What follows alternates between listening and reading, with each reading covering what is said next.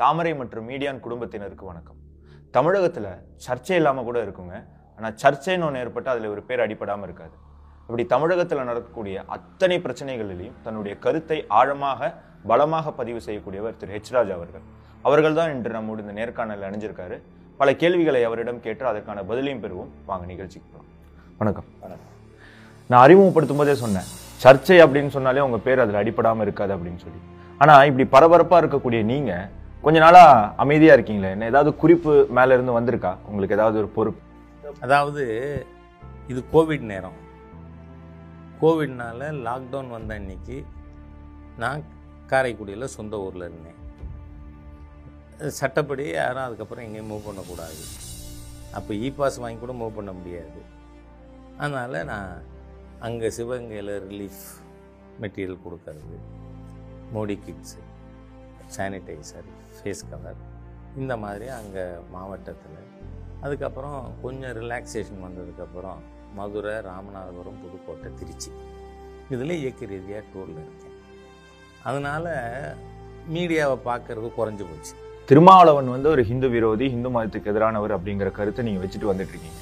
திருமாவளவன் சொல்லக்கூடிய எல்லா கருத்தையும் எதிர்ப்பீங்களா? இப்ப சொல்லியிருக்கக்கூடிய விஷயம் மனு விஷயம் ஆகட்டும். மனு தர்மத்தில் சொன்ன விஷயம் தான் அவர் குறிப்பிட்டிருக்காரு. இல்லைன்னு முதல்ல நான் அடிப்படைக்கே போக விரும்புகிறேன் மனுஸ்மிருதி பற்றி விவாதிப்பதற்கு இந்தியாவில் அவசியமே இல்லை. உண் ஏனென்றால் இந்தியாவில் we are governed by Indian constitution இந்திய அரசியல் அமைப்பு சட்டத்தின்படி இந்த நாட்டில் சட்டம் இயற்றப்பட்டிருக்கு. சரி கிரிமினல் சட்டங்கள் கிரிமினல் ப்ரொசீஜர் கோட் அதில் மனு இருக்கா?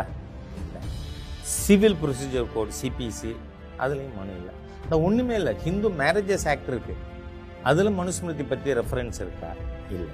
அப்போது எந்த விதத்திலும் இந்தியாவில் அமலில் இல்லாத செயல்பாட்டில் இல்லாத ஒரு விஷயம் அது. வந்து அமல் இல்லாத விஷயமா இருக்கலாம். ஆனா இந்து மதத்தை பரப்பக்கூடியதாக சொல்லக்கூடியவங்க எல்லாம் அந்த மாதிரி கருத்துக்கள் சொல்லிட்டு இருக்காங்களே. சாஸ்திரத்துல வந்து ஏற்றத்தாழ்வு சொல்லப்பட்டிருக்கு. பெண்கள் வேலைக்கு போறதுனால தான் உலகம் அழிய போகுது இதுக்கும் சனாதன தர்மத்துக்கும் ஏதாவது தொடர்பு இருக்கா? இந்த ஹிந்து மதம் வேதங்கள் நீங்க வேதங்கள் உபநிடதங்கள்ல சொல்லி இருப்பது பூஜைக்கான வழிமுறைகள் யாகங்கள் யஜ்யங்கள் இது பற்றி தான் நீங்க இஸ்லாமிய ச குர்ஆனுக்கும் ஹிந்து வேதங்கள் உபநிடதங்களுக்கும் வித்தியாசம் இருக்குது அது கான்ஸ்டியூஷனல் எபிக் குரான். அதே மாதிரி பல தண்டனை விஷயங்கள் பைபிளில் சொல்லியிருக்கு. ஆனால் வேதங்களிலோ உபனிஷதுகளிலோ நீங்கள் நான் மனுவுக்கு பின்னாடி வரேன். வேதங்களிலோ உபநிடதங்களிலோ பகவானை நாம் பிரார்த்தனை பண்ணுறதுக்கான வழிமுறைகள் யாக யஜ்யங்கள் பற்றியது. ஆனால் இந்த மனுங்கிறவர் யார்? ராஜா. மனு ஸ்மிருதிங்கிறது சனாதன தர்ம மத நூலா? இல்லை. சட்டம். ஸ்ருதி மாற்றத்திற்கு உட்படாதது. ஸ்மிருதி மாற்றத்திற்கு உட்பட்டது. அந்தந்த மன்னர்கள். ஹண்ட்ரட்ஸ் ஆஃப் ஸ்மிருதிஸ் இருக்கு பாரத தேசத்துல. அப்ப அந்த மாதிரியா இருக்கக்கூடியவர்கள் சொன்னது அந்த காலத்திற்கு அந்த தேசத்திற்கு பொருந்தும். எந்த காலமாக இருந்தாலும் மனிதர்களை வந்து ஜாதியின் அடிப்படையில நான் என்ன சொல்றேன்? ஒரு கொடுங்கோல் மன்னன் ஒருத்தன் இருக்கான். அவன் ஏதோ தவறான காரியம் செய்கிறான் நான் முதல் மனுவில் இவர் சொன்னதிலும் எதுவுமே மனுஸ்மிருதியில் இல்லைங்கிறதுக்கு வரேன் அப்படின்னு சொன்னால் அந்த மன்னன் எந்த மதத்தை சேர்ந்தானோ அந்த மதம் அதை சொல்கிறதா சொல்லுவீங்களா? இல்லை அந்த மன்னன் சொன்னான்னு சொல்லுவீங்களா? அந்த மன்னன். Three hundred to four hundred years back அமெரிக்க ஐரோப்பிய நாடுகளில் மனிதர்களை சந்தை வைத்து நீங்கள் ஒருத்தன் இப்போ இந்தியாவிலே கூட வறுமையின் காரணமாக பெத்த குழந்தை உரமாக வித்துட்டா. அப்படி சம்பவங்கள் இருக்கலாம். ஆனால் அரசாங்கமே சந்தை வைத்து மனிதர்களை பெண்களை அதுவும் குறிப்பாக பத்து டாலர் இருபது டாலருக்கு விலைக்கு விற்கிறது வாங்குறது பப்ளிக்கில் நடந்திருக்குல்ல. அப்போ கிறிஸ்தவ மதம் பெண்களை வியாபாரம் பண்ணிச்சு. சொல்லுவோமா? சரி. இஸ்லாமில் எவ்வளவு கடுமையாக பெண்களுக்கு எதிரான சட்டங்கள் இருக்கு? நான்கு மனைவியை ஒருவர் கல்யாணம் பண்ணிக்கலாம்னு சொல்றதே பெண்களுக்கு எதிரான அநீதி இல்லையா? இன்னைக்கு நான் என்ன சொல்றேன்? இந்தியாவில் நான் ஏற்கனவே உங்களுக்கு சொன்னேன். மனுஸ்மிருதி எந்த ஒரு உருவத்திலும் இந்தியாவில் இல்லை. ஆனால் இஸ்லாமிய மத சட்டம் சரியா இந்தியாவில் இருக்கு. அதை பத்தி யாரும் பேசல? பேசினா உயிர் பயன். ஃபட்வா வரும். இவர்களுடைய நாடக காதல் அந்த இன்னைக்கு ஹிந்து சமுதாயத்தில் ஒரு பெரிய விழிப்புணர்வு ஏற்பட்டு கொண்டிருக்கு இந்த நாடக காதலுக்கு எதிராக எஸ்பெஷலி திரௌபதி படம் வரக்கூடாதுன்னு கொண்டு போய் இந்த தீகாக்காரங்கள்லாம் கமிஷனர்கிட்ட பெட்டிஷன் கொடுக்குறாங்க. நான் அந்த படத்தை நான் வந்து ப்ரிவ்யூவே பார்த்தேன். என்ன தப்பு இருக்குது சப் இதில் ரிஜிஸ்ட்ரார் ஆஃபீஸில் போலியாக திருமணங்கள் நடந்ததாக ரிஜிஸ்டர் ஆகிருக்குங்கிறதெல்லாம் உண்மை. ஏற்கனவே வந்திருக்கு செய்தியாகவே அதை தொகுத்து ஒருத்தர் எடுக்கிறார். அதுக்கு மிகப்பெரிய வரவேற்பு. ஆகவே இந்த பெண்களை என்டீஸ் பண்ணி இவங்க பணம் சம்பாதிக்கிறதுக்கு வசதியாக இருக்கிறதுக்காக ஒரு நாடக காதல் நடக்கிறதுங்கிறது உண்மைதான். அதுக்கு எதிரான விழிப்புணர்வு ஏற்பட்டு இருக்கும் பொழுது அதுக்கு எதிராக ஒரு சூழ்நிலை உருவாக்கணும். இல்ல இந்த காதல்ல என்ன காதல் நாடக காதல் அது எனக்கு புரியவே இல்லை. நான் என்ன சொல்கிறேன் இப்போ சுவாதி கொலை நடந்தது. ஒரு ஐடி கம்பெனியில் வேலை பார்க்கின்ற பெண்ணை படிக்காத ஒரு பையன் கல்யாணம் பண்ணிக்க கேட்குறான் பண்ணிக்கலைன்னு கொலை பண்ணான்னு சொல்லி இங்கே நவீனா நடந்தது. நவீனா பதினாறு வயசு குழந்தை. அந்த பதினாறு வயசு குழந்தைய இந்த செந்தில்ங்கிற ஒரு நாற்பது வயசு இருக்கிறவன் என்னை கல்யாணம் பண்ணிக்கோங்க ஐயோ நான் படிக்கணும்னு சொல்லிட்டு ஓடி போகுது. துரத்தின்றே இருக்கான். அது சமயத்தில் ஒரு ஆக்சிடென்ட்ல ஹி லூசஸ் ஹீஸ் லெக் கால் போயிடுது. ஆனால் ஊடகத்தில் இருக்கக்கூடிய ஒரு குணாவோ சுபவீர பாண்டியனோ செந்திலை நவீனாவினுடைய குடும்பத்தினர் காலை வெட்டிட்டாங்கன்னு பேசினாங்களா இல்லையா? பதினாறு வயசு குழந்தைகிட்ட போய் இவன் காதல் சொல்றாங்க கடைசியில் என்னாச்சு? இவனே தன மேலே பெட்ரோல் ஊற்றிண்டு கொளுத்தின்னு அந்த பெண்ணையும் கட்டி பிடிச்சு அந்த பெண் செத்து போச்சு. அதே மாதிரி சொனாலின்னு கரூரில் இன்ஜினியரிங் காலேஜில் படிக்கிற ஃபைனல் இயர் ஸ்டூடெண்ட்டு ஒருத்தன் கல்யாணம் பண்ணிக்கோன்னு கேட்குறான் அது மாட்டேங்குது. கட்டையால் கிளாஸ் ரூமில் மண்டையை புலந்து கொண்டு வர்றான். ஆக நீங்கள் பார்த்தீங்கன்னா திருமாவளவன்ட்ட எனக்கு முதல் ஆட்சேபமே அவரோட சரக்கு மிடுக்கு பேச்சில் இது எல்லாம் உனக்கு சர நீ வந்து சென்ட்டு போட்டுப்ப கை கட்டிப்ப ஷூ போட்டுப்ப உங்ககிட்ட சரக்கு இல்லை மிடுக்கு இல்லை. அதனால இன்னும் குறிப்பிட்ட அதெல்லாம் நான் சொல்ல விரும்பலை. இன்னும் குறிப்பிட்ட ஜாதியன்கிட்ட வந்து படுக்கிறா. இப்படியெல்லாம் பேசுகிறேன் நான் அது என்னோட இப்போ இதில் அது எந்த மீடியாவுக்கும் தைரியம் அல்ல. இந்த மாதிரி பேசி இருக்காரு இது தப்பு. சொல்ல தைரியம் இல்லை துணிச்சல் இல்லை.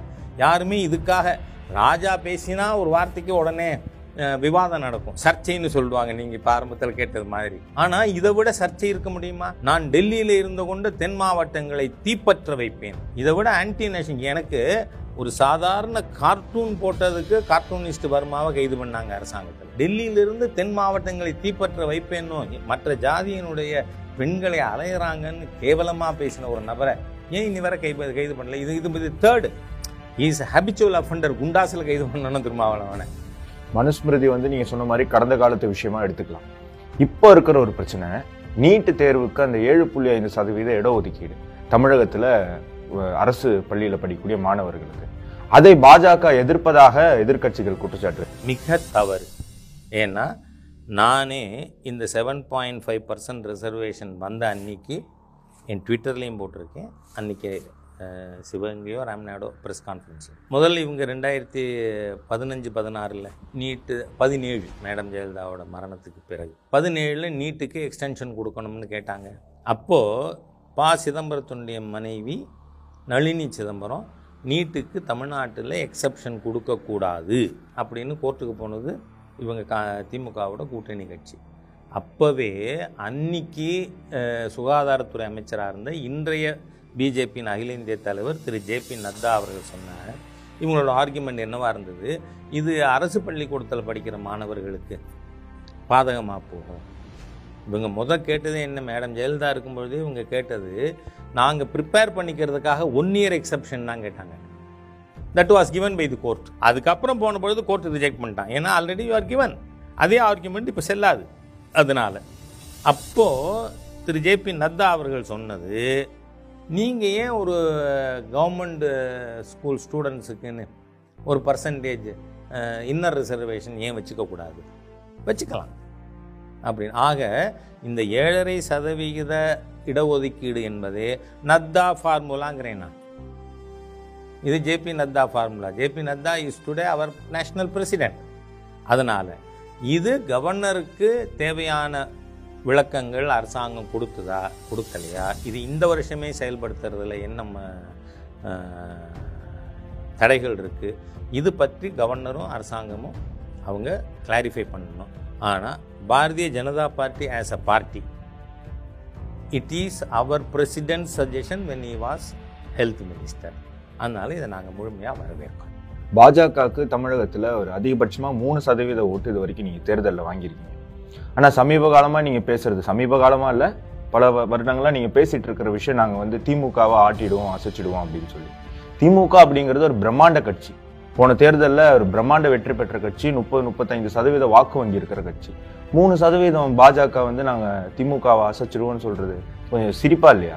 நான் என்ன சொல்கிறேன் சிந்திக்காதவர்கள் வெறுமனே சிரிப்பார்கள் ஏன்னா ஒன்று உங்கள் சதவீத கணக்குக்கு வரேன்.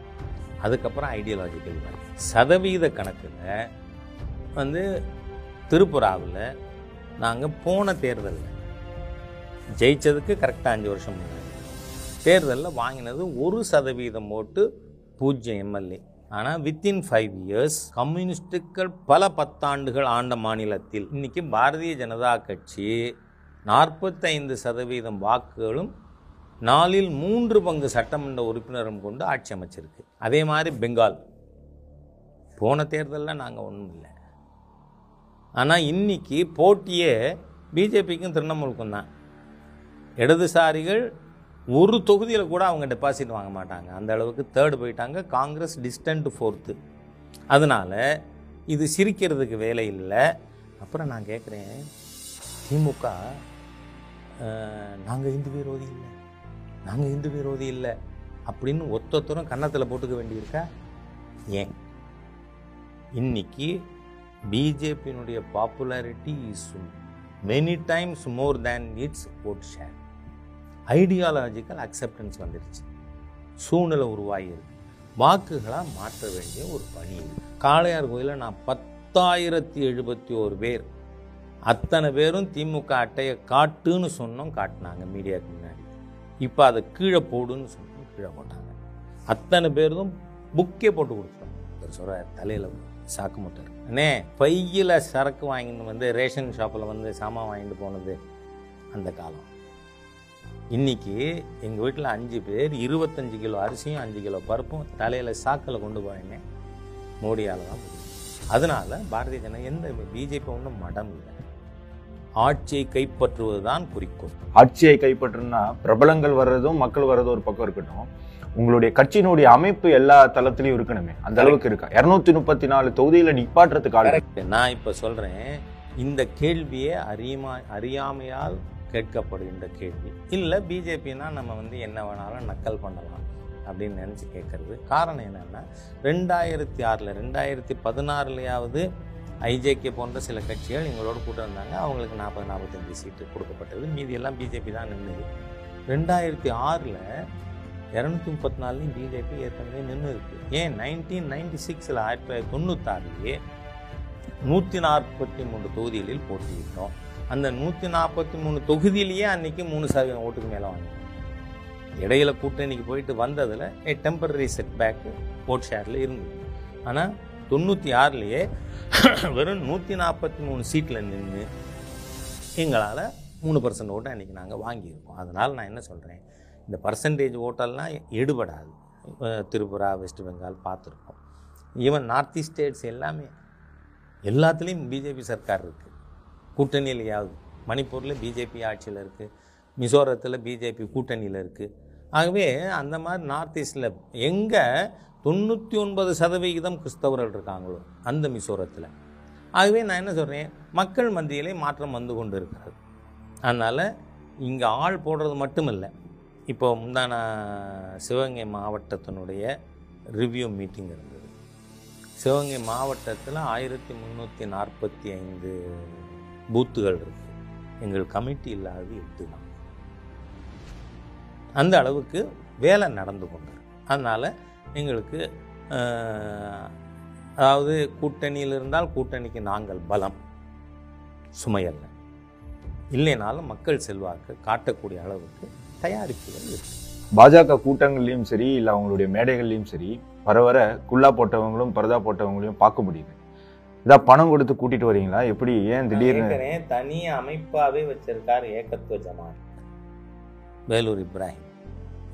அவர் அவரே செலவு பண்ணி ஊர் ஊராக பிரதமரோட திட்டங்களை நோட்டீஸ் கொடுக்குறார். அதே மாதிரி சகோதரி ஃபேட்டிமா அலி அந்த அம்மா முஸ்லீம் ஜாகரன் மஞ்சை சேர்ந்தவர் இவங்க யாரும் பிஜேபி மெம்பர்ஸ் இல்லை. அவர்களே மோடி அவர்களுடைய திட்டம். அதுவும் நான் குறிப்பாக உங்களுக்கு ஒரு விஷயம் சொல்கிறேன் இந்த முத்தலாக் தடை சட்டத்திற்கு பிறகு முஸ்லீம் பெண்கள் மனப்பூர்வமாக ஏன்னா அந்த வழக்கு தொடர்ந்ததே இப்போ வந்து ஐயப்பன் கோவிலுக்கு எல்லாரும் உள்ளே உள்ள போகணும்னு வழக்கு திறந்தது முஸ்லீம் வக்கீல். ஆனால் அந்த மாதிரி மத்திய அரசாங்கமோ ஏதேனும் ஹிந்து அமைப்போ வழக்குக்கு போகலை. பாதிக்க முத்தலாக்கால் பாதிக்கப்பட்ட முஸ்லீம் சகோதரிகள் அவர்களுடைய பெற்றோர்கள் அவங்க போகிறாங்க அதை சுப்ரீம் கோர்ட் சொல்லி இதுக்கு சட்டம் கொண்டு வான்னு. காங்கிரஸ் இருக்கும்போதே ஐக்கிய முற்போக்கு கூட்டணி இருக்கும்போதே அந்த ஜட்ஜ்மெண்ட் வந்துருச்சு. ஆனால் கொண்டு வர்ற துணிச்சல் அவங்களுக்கு இல்லை. அந்த துணிச்சல் மோடி அமித்ஷா காம்பினேஷனுக்கு இருக்குது கொண்டு வந்தாங்க. இன்றைக்கி அதனால முஸ்லீம் பெண்கள் மனப்பூர்வமாக வெளில வந்து ஆதரிக்க ஆரம்பிச்சிருக்காங்க. அதனால் பிஜேபியினுடைய செயல்பாட்டை பார்த்து புரிந்து கொண்டு அவர்கள் இப்பொழுது எங்கள்கிட்ட வர ஆரம்பிச்சிருக்காங்க. கட்சி வந்து இஸ்லாமியர்களை வந்து சேர்த்துக்கிறாங்க. இல்ல அவங்க மேல ஒரு நல்ல அபிப்பிராயம் வச்சிருக்காங்கன்ற கருத்தை எடுத்துப்போம். ஹெச் ராஜாக்கு என்ன கோபம்? இஸ்லாமியர்கள் மேலேயும் கிறிஸ்துவர் என்னைக்காவது நான் கேட்குறேன் இன்னைக்கு இல்லை. You take two decades of my discourse எங்கேயாவது மத விமர்சனம் பண்ணியிருக்கேனா? இயேசுநாதரை பற்றியோ அல்லாவை பற்றியோ ப்ரோஃபெட் முகமது பற்றியோ யாரை பற்றியோ இல்லை. ஆனால் எஸ்ரா சர்க்குணம் போன்ற ஒரு பாதிரியார்.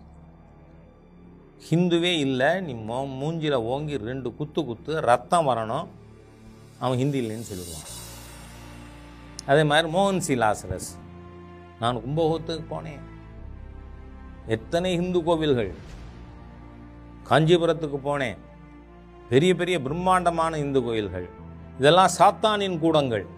இதை மாற்றணும் அப்படின்னு பேசினா சும்மா இருக்க சொல்கிறீங்களா ஐ வில் அப்போஸ் டூ தன் நைட் இது கிறிஸ்தவ மதத்துக்கு எதிரானது இல்லை. அதே மாதிரி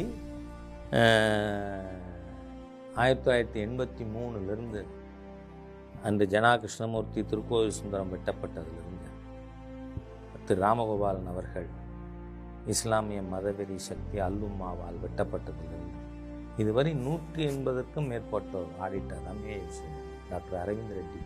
இதெல்லாம் கொலை பண்ணினா இந்த கொலகார கூட்டத்தை எதுக்காமல் இருக்க முடியுமா? அதனால் நான் எதிர்ப்பது பயங்கரவாதத்தை. நான் இன்னும் சொல்கிறேன்னா ஹிந்து மதத்தில் என்ன சொல்லியிருக்கு நம்ம சாஸ்திரம்?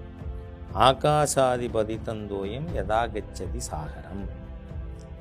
சர்வதேவ நமஸ்காரகா கேசவம் பிரதிகச்சது எப்படி ஆகாயத்திலிருந்து விழுகின்ற மழை நீர் கடலுக்கு போகுதோ அது போல் நீ எந்த கடவுளை வணங்கினாலும் அது அந்த நாராயணன் அதனால் வழிபாட்டில் வேறுபாடு பார்க்காத ஒரே மதம் கலாச்சாரம் பண்பாடு ஹிந்து. அதனால தான் இந்தியா இன்னைக்கு செக்குலர் நாடாக இருக்குது not because of constitution alone ஏன்னா இதுலேருந்து பிரிஞ்சு போனது தானே பாகிஸ்தான் பங்களாதேஷ். அவங்க மதவெறி நாடாக மாறிட்டாங்களா இல்லையா? Islamic republic declared Islamic states அதனால நான் என்ன சொல்கிறேன் நாம் வழிபாட்டால் வேறுபாடு பார்க்கக்கூடிய பாரம்பரியத்தில் பண்பாட்டில் கலாச்சாரத்தில் வரவில்லை. அந்த தன்மை தான் ஹிந்து தன்மை ஹிந்துத்வா. இந்துத்வாங்கிறது சிறுபான்மையினருக்கு பாதுகாப்புங்கிறேன் நான். நாளைக்கு அது போயிடுச்சுன்னு சொன்னால் யாரோ ஒருத்தர் இங்கே வேற பெரும்பான்மை வந்தால் இன்னைக்கு பாகிஸ்தானில் கிறிஸ்தவர்கள் நிலைமை என்ன? பாதுகாப்பு இருக்கா? இங்கே முஸ்லீமுக்கும் பாதுகாப்பு இருக்குது கிறிஸ்டியனுக்கும் பாதுகாப்பு இருக்கு. அதனால் நான் என்ன சொல்கிறேன் ஹிந்து மெஜாரிட்டி கேரக்டர் மெயின்டைன் ஆகிறவரை கிறிஸ்தவருக்கும் பாதுகாப்பு உண்டு முஸ்லீமுக்கும் பாதுகாப்பு உண்டு ஹிந்துவுக்கும் உண்டு. இல்லைன்னா யாருக்கு இருக்காது யார் கை ஓங்குதோ அவர் மட்டும்தான் இருக்க முடியும். இது உலகத்தில் எல்லா இடத்துலையும் நடந்திருக்கு பார்த்து கொண்டு இருக்கோம் இன்னொரு முக்கியமான கருத்து நீங்க முன்வைக்கிறது கோவில்கள்ல இருந்து அரசாங்கம் வெளியேறணும் அறநிலைத்துறை வந்து வெளியேறணும் அப்படின்னு சொல்லி. ஏன் அரசாங்கம் கோவில்ல இருக்கிறதுனால உங்களுக்கு என்ன பிரச்சனை? நான் கோயிலில் மட்டும் எதுக்கு அரசாங்கம்? அதை சார்பற்ற நாடு தானே நீங்கள் எல்லா மதத்தையும் ஒன்றா நடத்துறதுனா சர்ச்சை டேக் ஓவர் பண்ண முடியுமா? மசூதியை டேக் ஓவர் பண்ண முடியுமா? பின்ன கோவில் மாத்திரையே. அதனால் அதில் நியாயம் இல்லை. மதசார்பற்ற அரசாங்கத்திற்கு மத வழிபாட்டு தளத்தில் என்ன வேலை அப்படின்னு ஒரு கேள்வி வருது. ரெண்டாவது நான் என்ன சொல்கிறேன் இந்த ஹிந்து சமய அறநிலைத்துறையை ஹிந்து மதம் அழிக்கும் துறைன்னு நான் சொல்கிறேன் காரணம் என்ன?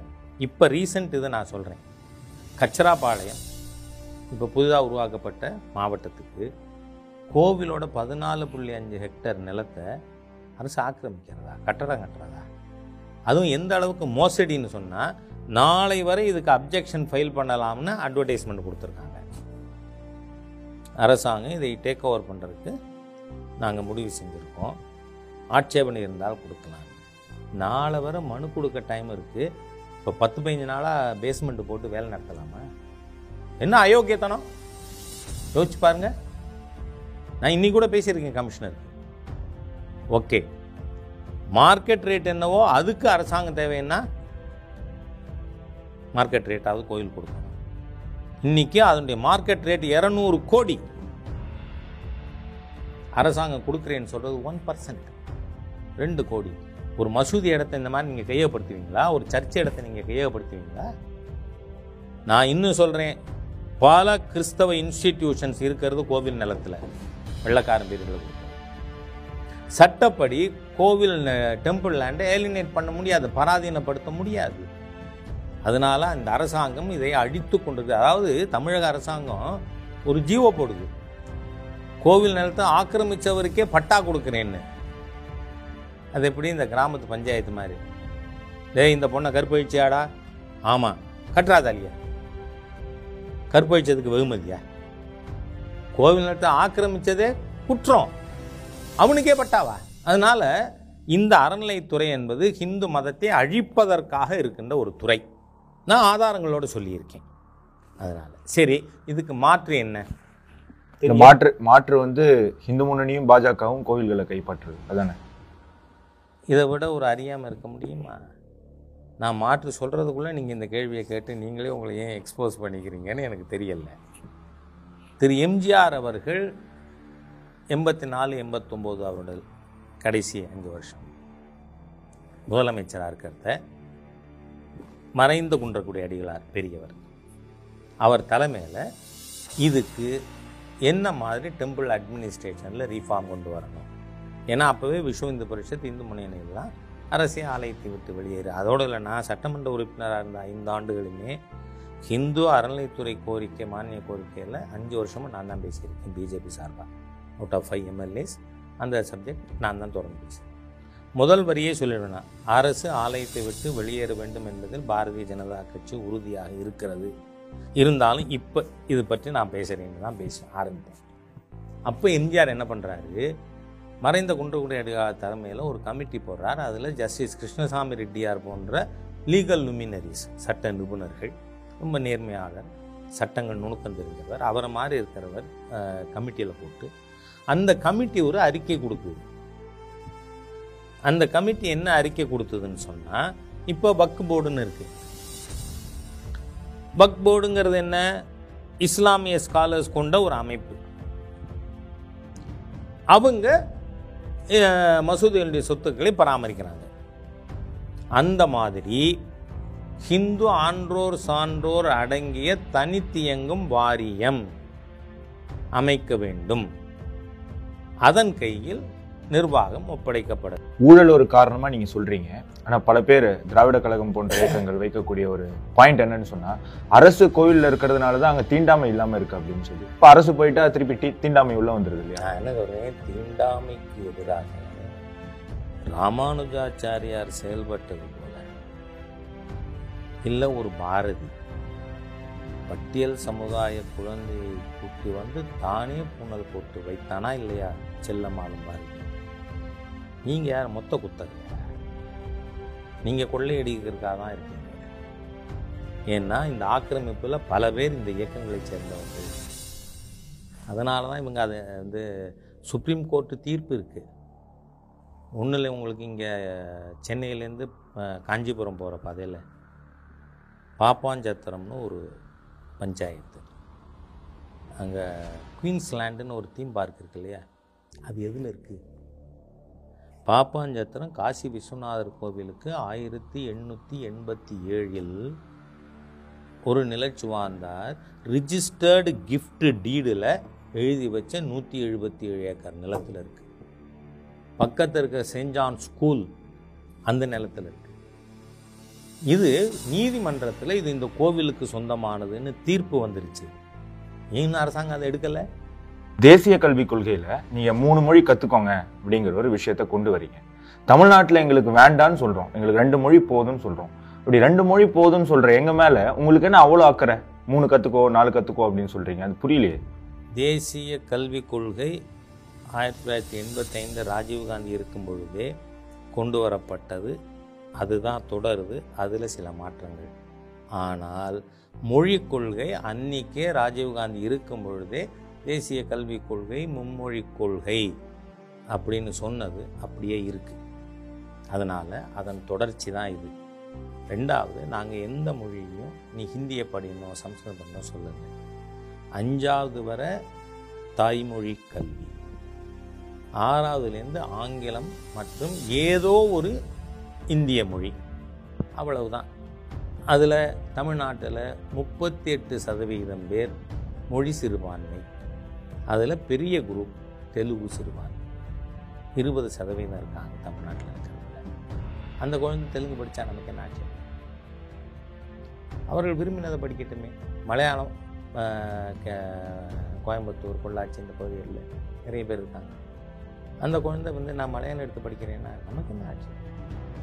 ப்ரைவேட் ஸ்கூலில் ஆல்ரெடி இருக்குது அது கவர்மெண்ட் ஸ்கூல்லையும் அந்த வசதி ஆப்ஷனலாக கொடுத்துருக்கு அவ்வளோ இவர்களே சிபிஎஸ்சி ஸ்கூல் நடத்துகிறாங்க இவங்களே ஹிந்தி சொல்லிக் கொடுக்குறாங்க. இவங்களே சமஸ்கிருதம் சொல்லி கொடுக்குறாங்க.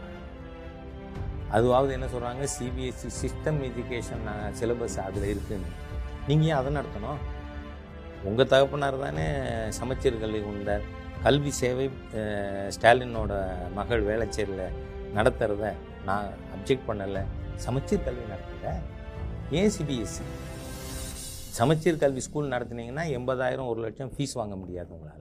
அப்போது நீங்கள் you are not against Hindi or Sanskrit நீங்களே உங்கள் ஸ்கூல் வச்சு நடத்துகிறீங்க ஆனால் வெளியில் ஒரு ஏதோ இந்தி விரோதி நாங்கள் எதிர்க்கிறோம் அப்படிங்கிற மாதிரி டாய் அப்படின்னு சத்தம் போட்டுருக்கீங்க. அது கூட சரி. நான் இன்னொன்று கேட்குறேன் வந்து தமிழகத்திற்கு இருமொழி தன் வீட்டுக்கு மும்மொழியா? அது எந்த கட்சியாக இருக்கட்டும் எந்த கூட்டணியாக இருக்கட்டும் ஐ எம் நாட் பாதி இந்த தமிழகத்திற்கு இருமொழின்னு பேசக்கூடிய கட்சிகளின் தலைவர்கள் அதனுடைய எம்பிக்கள் எம்எல்ஏக்கள் மந்திரிகள் கார்பரேட்டர் வர உங்கள் குழந்தை எங்கே படிக்குது? அதனால தான் நான் கனிமொழியினுடைய பையன் ஆதித்யா. அது ஒரு தமிழ் பேரா? ஆதித்யா சம்ஸ்கிருத பேர். தன் மகனுக்கு இவர் வந்து அதாவது கருணாநிதி தனக்கு அப்பா அம்மா வச்சுட்டார் அப்படின்னு. ஆனால் கருணாநிதி தமிழ் காவலர் இல்லை.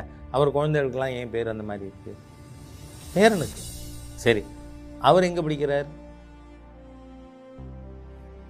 சிபிஎஸ்சி ஸ்கூலில் உங்கள் குழந்தை ஹிந்தி படிக்கும். சமஸ்கிருதம் படிக்கும்.